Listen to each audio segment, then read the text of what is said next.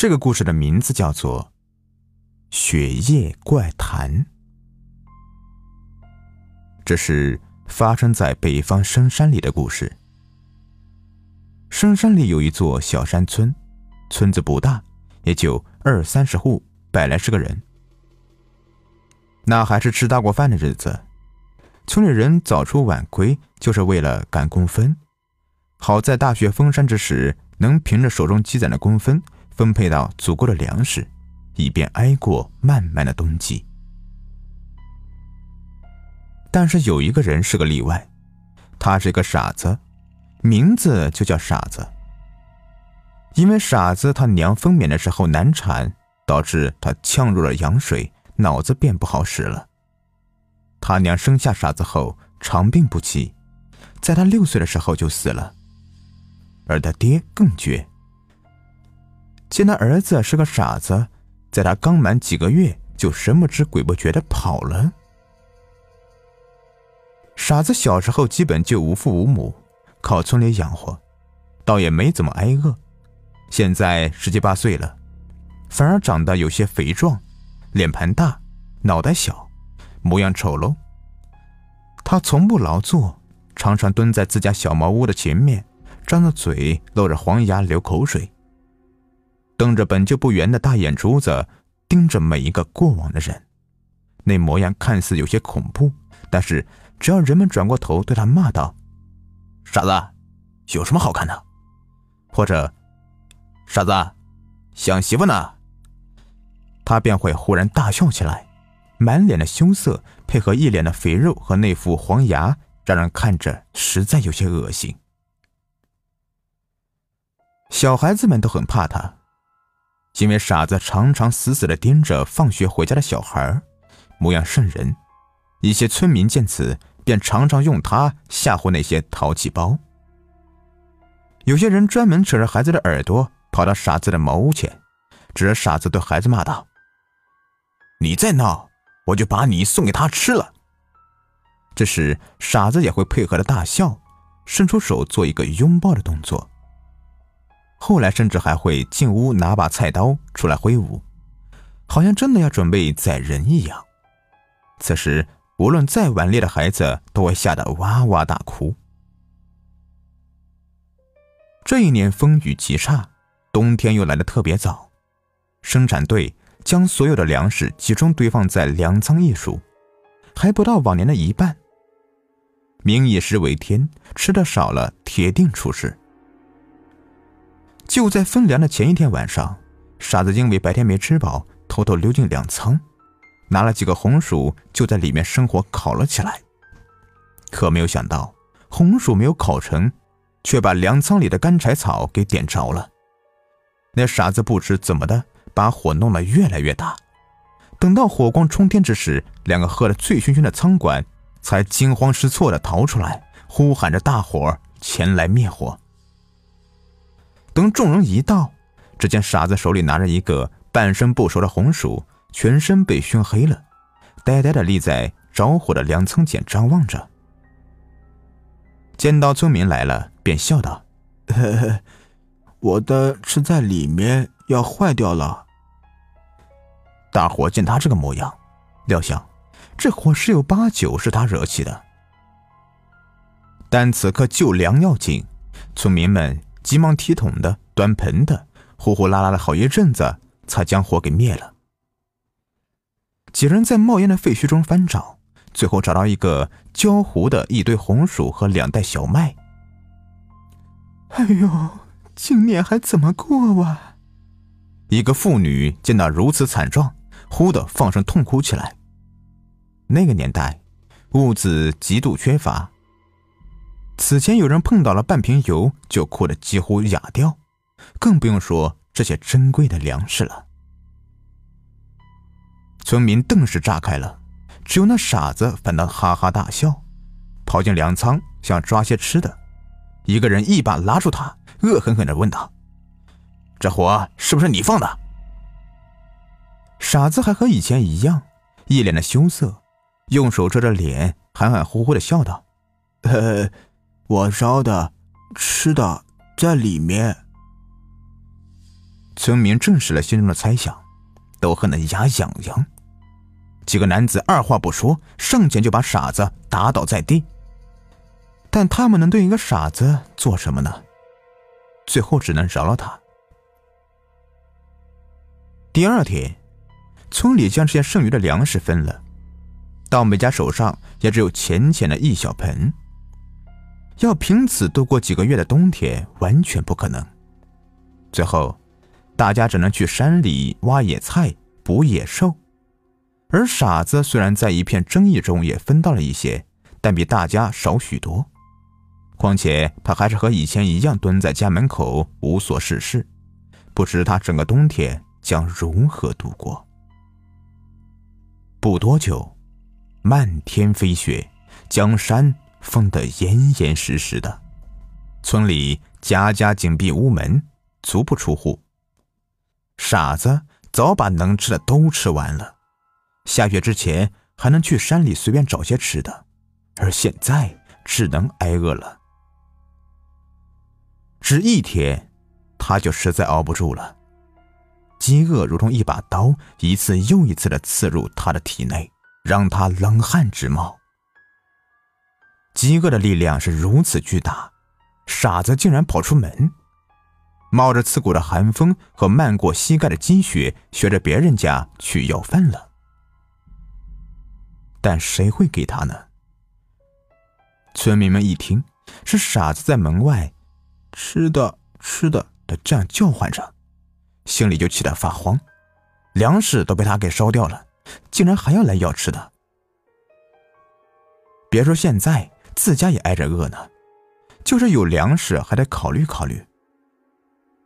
傻子挨家挨户叫了个遍，除了吃了几脚，叫他别吓唬小孩之外，一粒米也没有看到。站在风雪中。摸着饿得发痛的肚子，他一向不灵光的脑子里忽然有了个想法，但模模糊糊的想不清楚。傻子只得回去。饿到半夜，他又受不了了，又出去要饭了。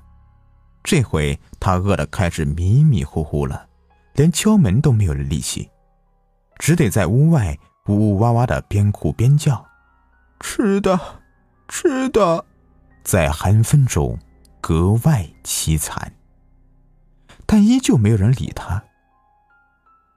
只有一个小孩被他吓哭了。屋内女人把傻子大骂一通，转而吓唬孩子：“别哭了，快睡觉，不然把你扔给傻子吃了。”嗯，吃。傻子听到妇女的这句话，脑袋里忽的又想到了什么。但那想法依旧如同藏在迷雾中，捉摸不到。又一次无功而返，傻子回到屋内，彻底崩溃了，抱着被子大声的哭喊起来，哭了大半夜，直到没了力气晕了过去。第二天依旧没有要到吃的，傻子啃着血块，再也没有力气走出屋子了。最后，他躺在床上，饿得迷迷糊糊的，以前的一幕幕忽的出现在眼前。那些女的，一次次扯着孩子过来，一次次喊着要把孩子送给他吃掉，吃掉，却又不给他。他们就是吃的。这是傻子最后的想法。冬季结束了。傻子也死了。村民们发现了屋内他僵硬的身躯，谁也没有讨论过这个事情，只是将他草草的埋了，与他娘埋在一起。可是，到了第二年冬天，就在大雪即将来临的傍晚，有人说看见傻子了。那是吴叔和老马家的两个小孩小刚。和英子瞧见的，嗯，他就在那茅屋前面，还还冲我们舔舌头。烛火中，小刚脸色惨白的讲述着看到的一切，而闻讯赶来的村民早已经将吴叔家占据，一群人大眼瞪小眼，显然不敢相信。最后，他们只能将这个事情归结为两个孩子看花眼了，看错了。毕竟在那个年代，根本不信什么牛鬼蛇神，但每个人心里总有一丝不安。当晚，暴风雪袭击了山村。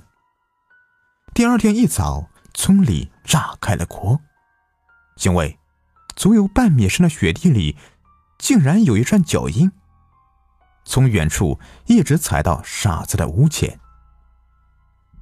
那些脚印虽然被雪覆盖了一些，但仍然清晰可见，左脚处破损的后跟和前面两个脚趾的轮廓。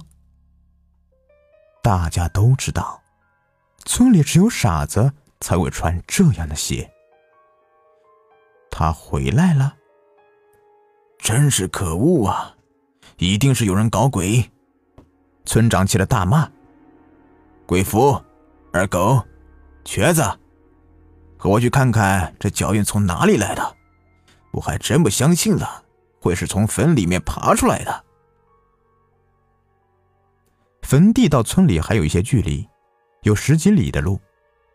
谁会吃饱了在大雪天深夜出去搞这样的事情呢？村长和那三人沿着脚印相反的方向一直寻去，越走心中却是越惊慌，以至于到后面，四个人都想掉头逃回去，因为那脚印分明就是从坟地来的。最终，他们来到了坟地，风吹着树木呼呼的叫着，像极了鬼魂在低语。一片雪白之中，有一块黑色格外显眼，那原本是埋傻子的土堆，现在已经破开了，尸体不知所踪，而脚印正是从这里开始的。雪依旧下着，比往年更多、更重，也更响。搭在屋顶，就如同在下冰雹一样。小刚一家早早闭了屋门，躲进了被窝。你说这俩孩子看到傻子了，会不会是来索命的呀？村里人无意间的一句话，让吴叔听到了。所谓“说者无心，听者有意”。吴叔此时比谁都紧张，他私下里找到小刚他娘吴嫂，低声骂他不该老是拿傻子吓唬小刚。现在好了，惹上麻烦了。夜越来越深，屋外的狂风越发吹得紧，小刚一家早已入睡。突然，屋外的窗户。咚的响了一声，声音虽然不大，但是无比清晰。三人一下子惊醒了。此时，窗外的风雪瞬间悄然无声，仿佛三人置身于幽林中一样。咚咚，又是两声，这回他们听得清清楚楚的，有人在敲窗户，而且敲的位置。就和去年那傻子敲的地方一样，寂静，死一样的寂静。谁呀？谁在外面？吴叔壮了胆子喝问道。窗外许久没了声音，忽然，仿佛是从地府而来，像破开门一般的声音从窗外传来。吃，吃吃的，那分明是傻子在叫唤。哇的一声，小刚终究是个孩子，鼻子一酸，忍不住的哭出声来，两腿一软，尿了一床。听到哭声，窗外的东西仿佛听到了什么召唤，顿时咚咚咚咚咚咚，窗户像被敲鼓一样的砸着。他是想进来呀！五叔虽是害怕的脸色煞白，但作为一家之主，他岂能呆呆的这样等死呢？五叔偷偷点上煤油灯，而后悄悄溜下床，从一旁拿起一根扁担，准备开门后出去一探究竟。可当他拿起扁担的时候，激烈的敲窗户声戛然而止。忽的，咔嚓一声，窗户缓缓的开了一条缝。原本的插销，不知怎么的自己开了。屋外的飞雪从窗缝中渗进来，随之而来的还有一股恶臭，仿佛是在烂水沟里腐烂了几年的病猪。一把生锈的菜刀，颤颤巍巍的从窗户缝里面探了进来，而后一条胳膊也伸了进来。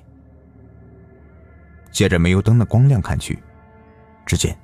那胳膊皮肉腐烂发黑，从手腕下一直在吊着什么，一坨一坨的东西。吴嫂眼睁的往地上一看，原来是在吊着白蛆。吴叔大喝一声，拿起扁担冲到窗户边，就死死抵住窗户，将那恶心的手夹在中间。那手拿着菜刀不停的挥舞，小手臂上细碎的皮肉。随着摩擦到处飞溅，恶臭也是越来越浓烈。你赶紧去叫人，我在这里顶着。吴叔知道这样耗着根本不是办法，便让吴嫂赶紧叫人去。吴嫂不敢耽搁，套了件外套就冲出门去，连门也没有关。那只手挣扎的越发的厉害，一只白嫩的蛆在挣扎间跑进了吴叔的嘴里。吴叔本能的双手一松，那手趁机抽了回去，只剩下一滩烂肉撒在窗台上。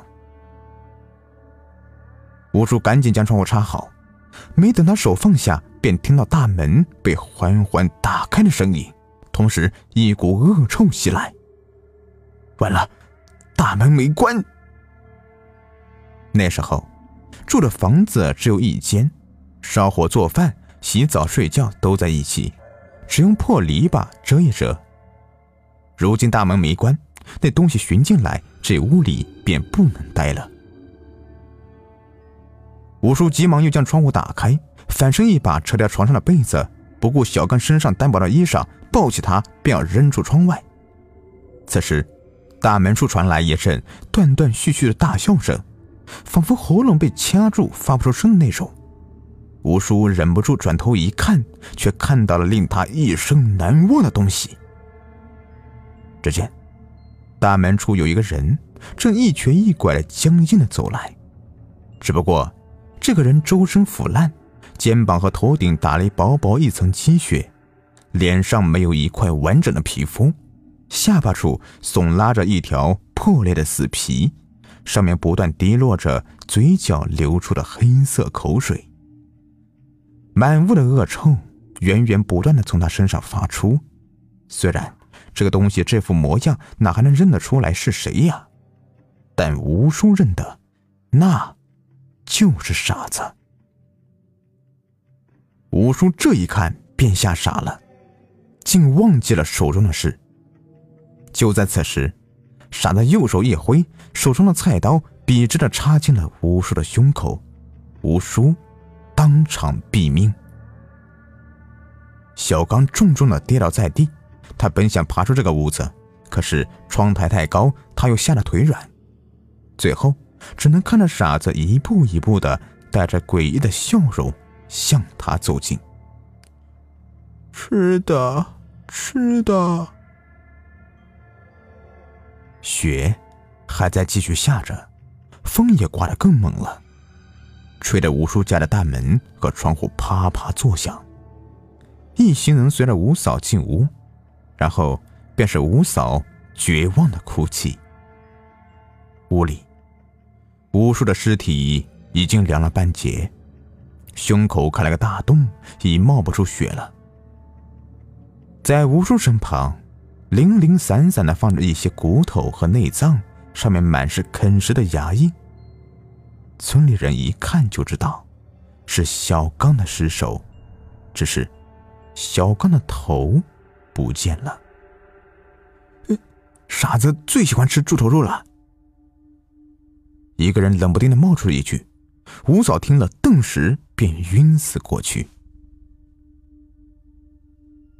这天夜里，除了几个孩子，没人能够睡得着，特别是老马家，他家的孩子英子和小刚同时看到了傻子。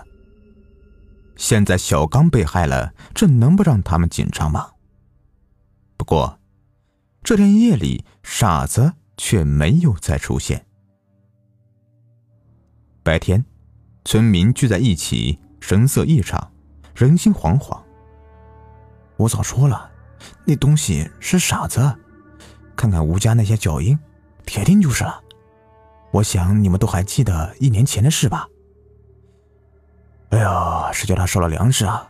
可恶，现在又来害我们！一个人狠狠的骂道，随即又捂着嘴巴。哎呦，该死，别让那个傻子给听到了！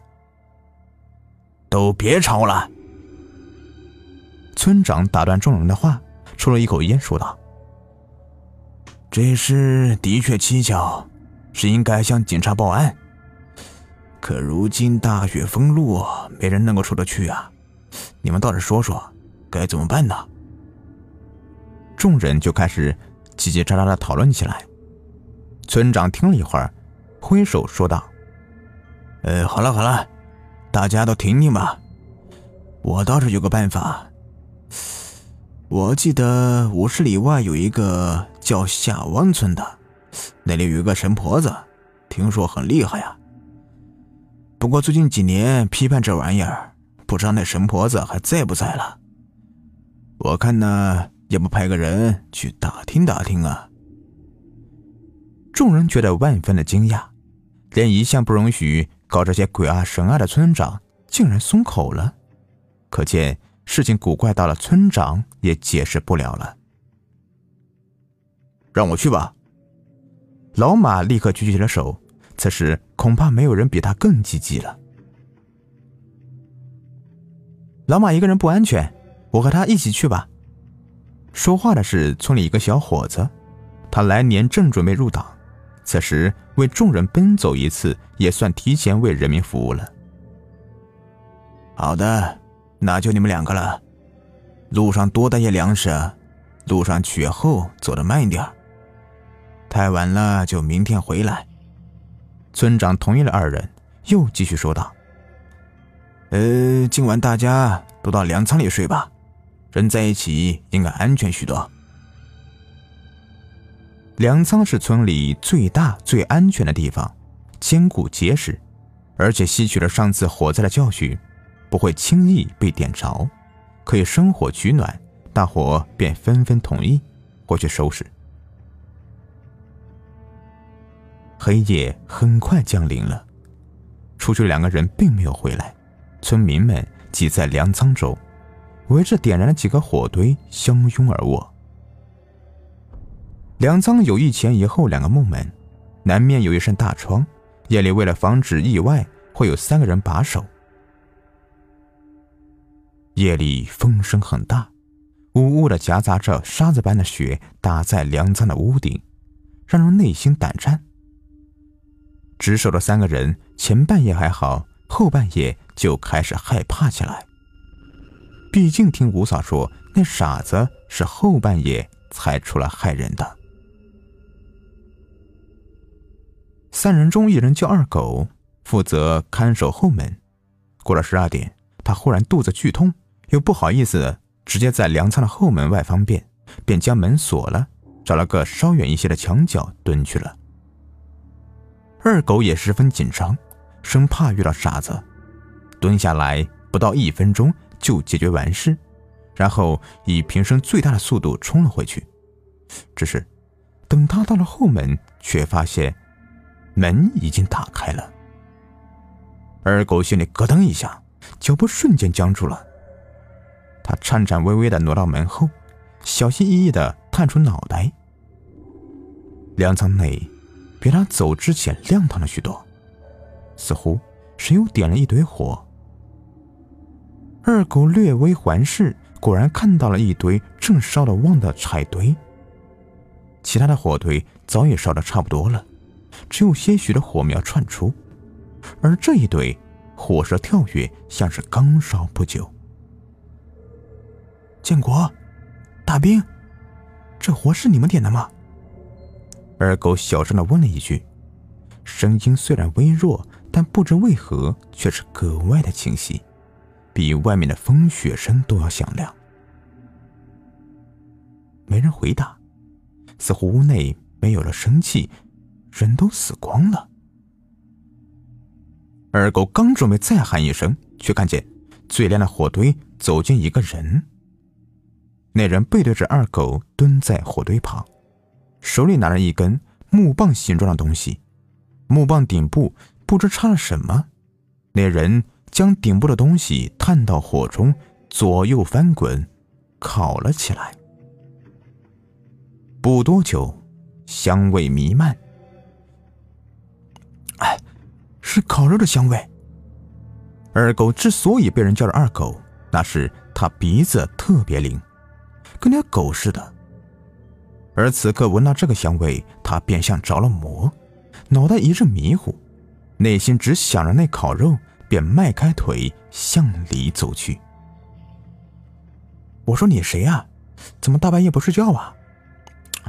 哎，还有你这个肉是从哪里来的？二狗口水直流，一边问一边向那个人靠近，但他没有发觉，屋内一片死寂。另外，守门的二人不见了踪迹，而且那堆火虽然烧得旺，但丝毫没有为屋内增添一丝暖意，仿佛那是一堆死火。那人没有回答，依旧背对着二狗。二狗走得更近了，那股难以言表的香味更加的浓烈，把他的魂都要勾出来了。喂，吃什么呢？分给我一点，不然我告诉村长，说你偷东西。肉香浓郁，二狗站在那人身后，眼睛直瞄着火中的东西。他见那人依旧没有反应，内心早就按耐不住了。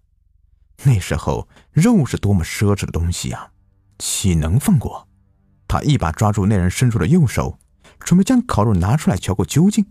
等他抓住那人手臂的时候，却发现。自己仿佛握住了一条粗壮的蚯蚓，一手粘液。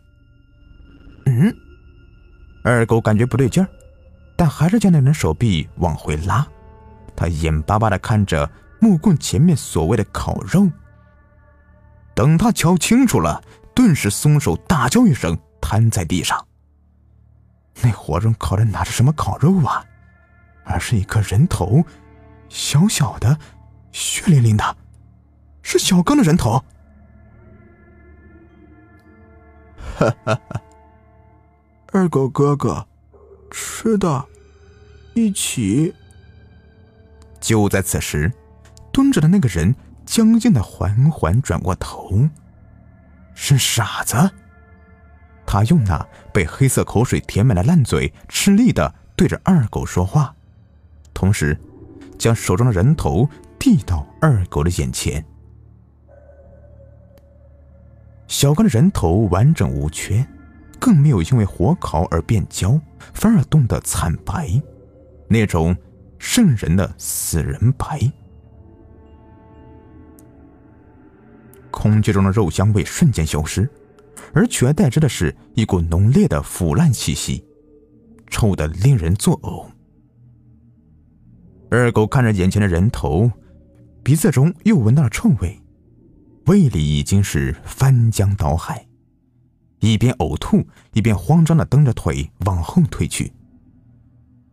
你不吃，我吃。那傻子一把取下人头，张嘴就啃，一口就把脸颊咬去一块肉。傻子啃得咯吱咯吱作响，二狗看得呆住了，好一会儿才回过神来，连滚带爬的冲出了门外。但他跑了没有多远，忽的想到所有村子里面的人都还在那个屋里，自己的爸妈、兄弟、爷爷奶奶也在那里，自己这样跑了算什么？二狗停在半路，犹豫了好一会儿，最后下了决心，从门外捡起了长棍，挥舞着冲进粮仓，大声的叫道：“大伙快起来，快起来呀！都别睡了，那傻子！”话刚喊到一半，他就因为恐惧而喉咙发紧，发不出声。因为眼前那傻子已经站起来了，手里拿着一把菜刀，正向他走来。傻子的身体依旧如先前一样腐烂冒蛆，但肚子却是出奇的大，圆鼓鼓的，像个孕妇一样。二狗冷汗直冒。他自然知道，傻子那圆鼓鼓的肚子里全是小刚的尸体。屋内依旧没有一个人回答他的话，好像都死了一样。二狗虽然腿发软，但还是冲到最近一个人面前，探了探他的鼻子，发现还活着，便一把掐住他的身体，死命的摇。而那个人，即使头被摇得像拨浪鼓一般，却还是毫无反应。二狗放下他，一连又咬了几个，但没有一个醒的。二狗停手，拿棍向傻子看去，却看见傻子停在屋子中央，探头在找什么。不好，是英子！二狗吓得一身冷汗。为了保护英子，村长特意让他们家睡在中间。那英子和小刚同时见过傻子，难道今晚他也要死了？傻子发现了英子，他哈哈的吃力笑着，同时僵硬的弯腰，伸手抓住英子的腿，将她从被窝里拉了出来。英子是醒着的，二狗在英子被拉出来那一刻看得清清楚楚，英子。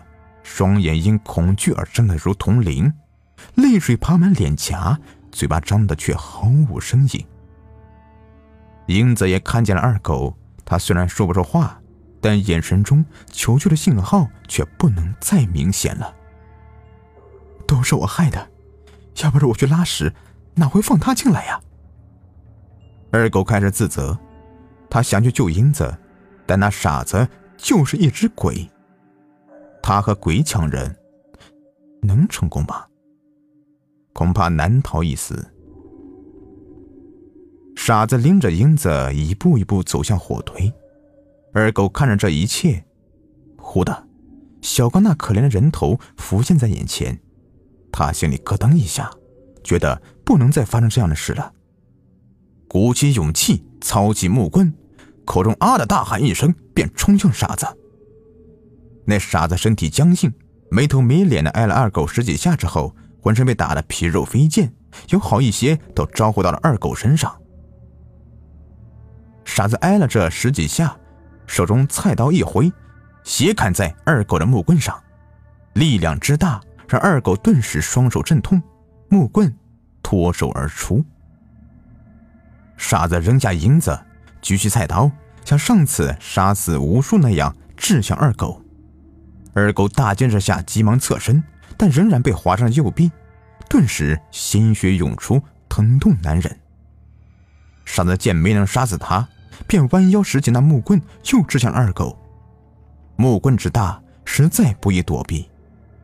二狗这一次被打中了头部，像是给开了一枪，脑袋一晕，直挺挺的向后倒去。二狗倒在地上。昏昏沉沉的，忽然听到门外有人在喊叫，他吃力转过头，却看到门外站了一个老太太，面容枯槁，还穿着一身的寿衣。哼，看来我要死了。二狗眼睛一沉，就此昏死过去。三天之后，二狗醒了过来，他没死。村里顿时热闹起来。老马听说英子救命恩人醒了，急忙跑过去磕头，这叫二狗为狗爷，听起来格外有趣，不像是感谢，倒像是骂他。这这究竟怎么回事啊？那傻子呢？二狗对后来的事一无所知，老马便将事情讲给了他听。原来二狗晕倒前见到的那个穿寿衣的，就是村长去找的神婆子。那神婆子厉害的很，算准了傻子冤魂不散，今晚要害人，便不管雨夜天寒地冻，危险重重，和老马及小伙子连夜赶路，到村里坟地，将傻子的他娘的坟给挖开了，棺材掀了盖儿。脱去他娘的一件寿衣套上，到村里招魂，将傻子他娘的魂给找了上来，最后将傻子劝走了。而小刚和英子见到的是傻子的鬼魂，因为傻子人傻。村里人又常常说他让他吃小孩他还真的是以为小孩是可以吃的。他被饿死，冤魂不散，这才闯了祸端。哦，二狗长长的叹了一口气，直直的躺下。还以为我死定了呢，哼！好了，这故事就说完了。如果您喜欢的话，别忘了订阅、收藏一下。感谢你们的收听。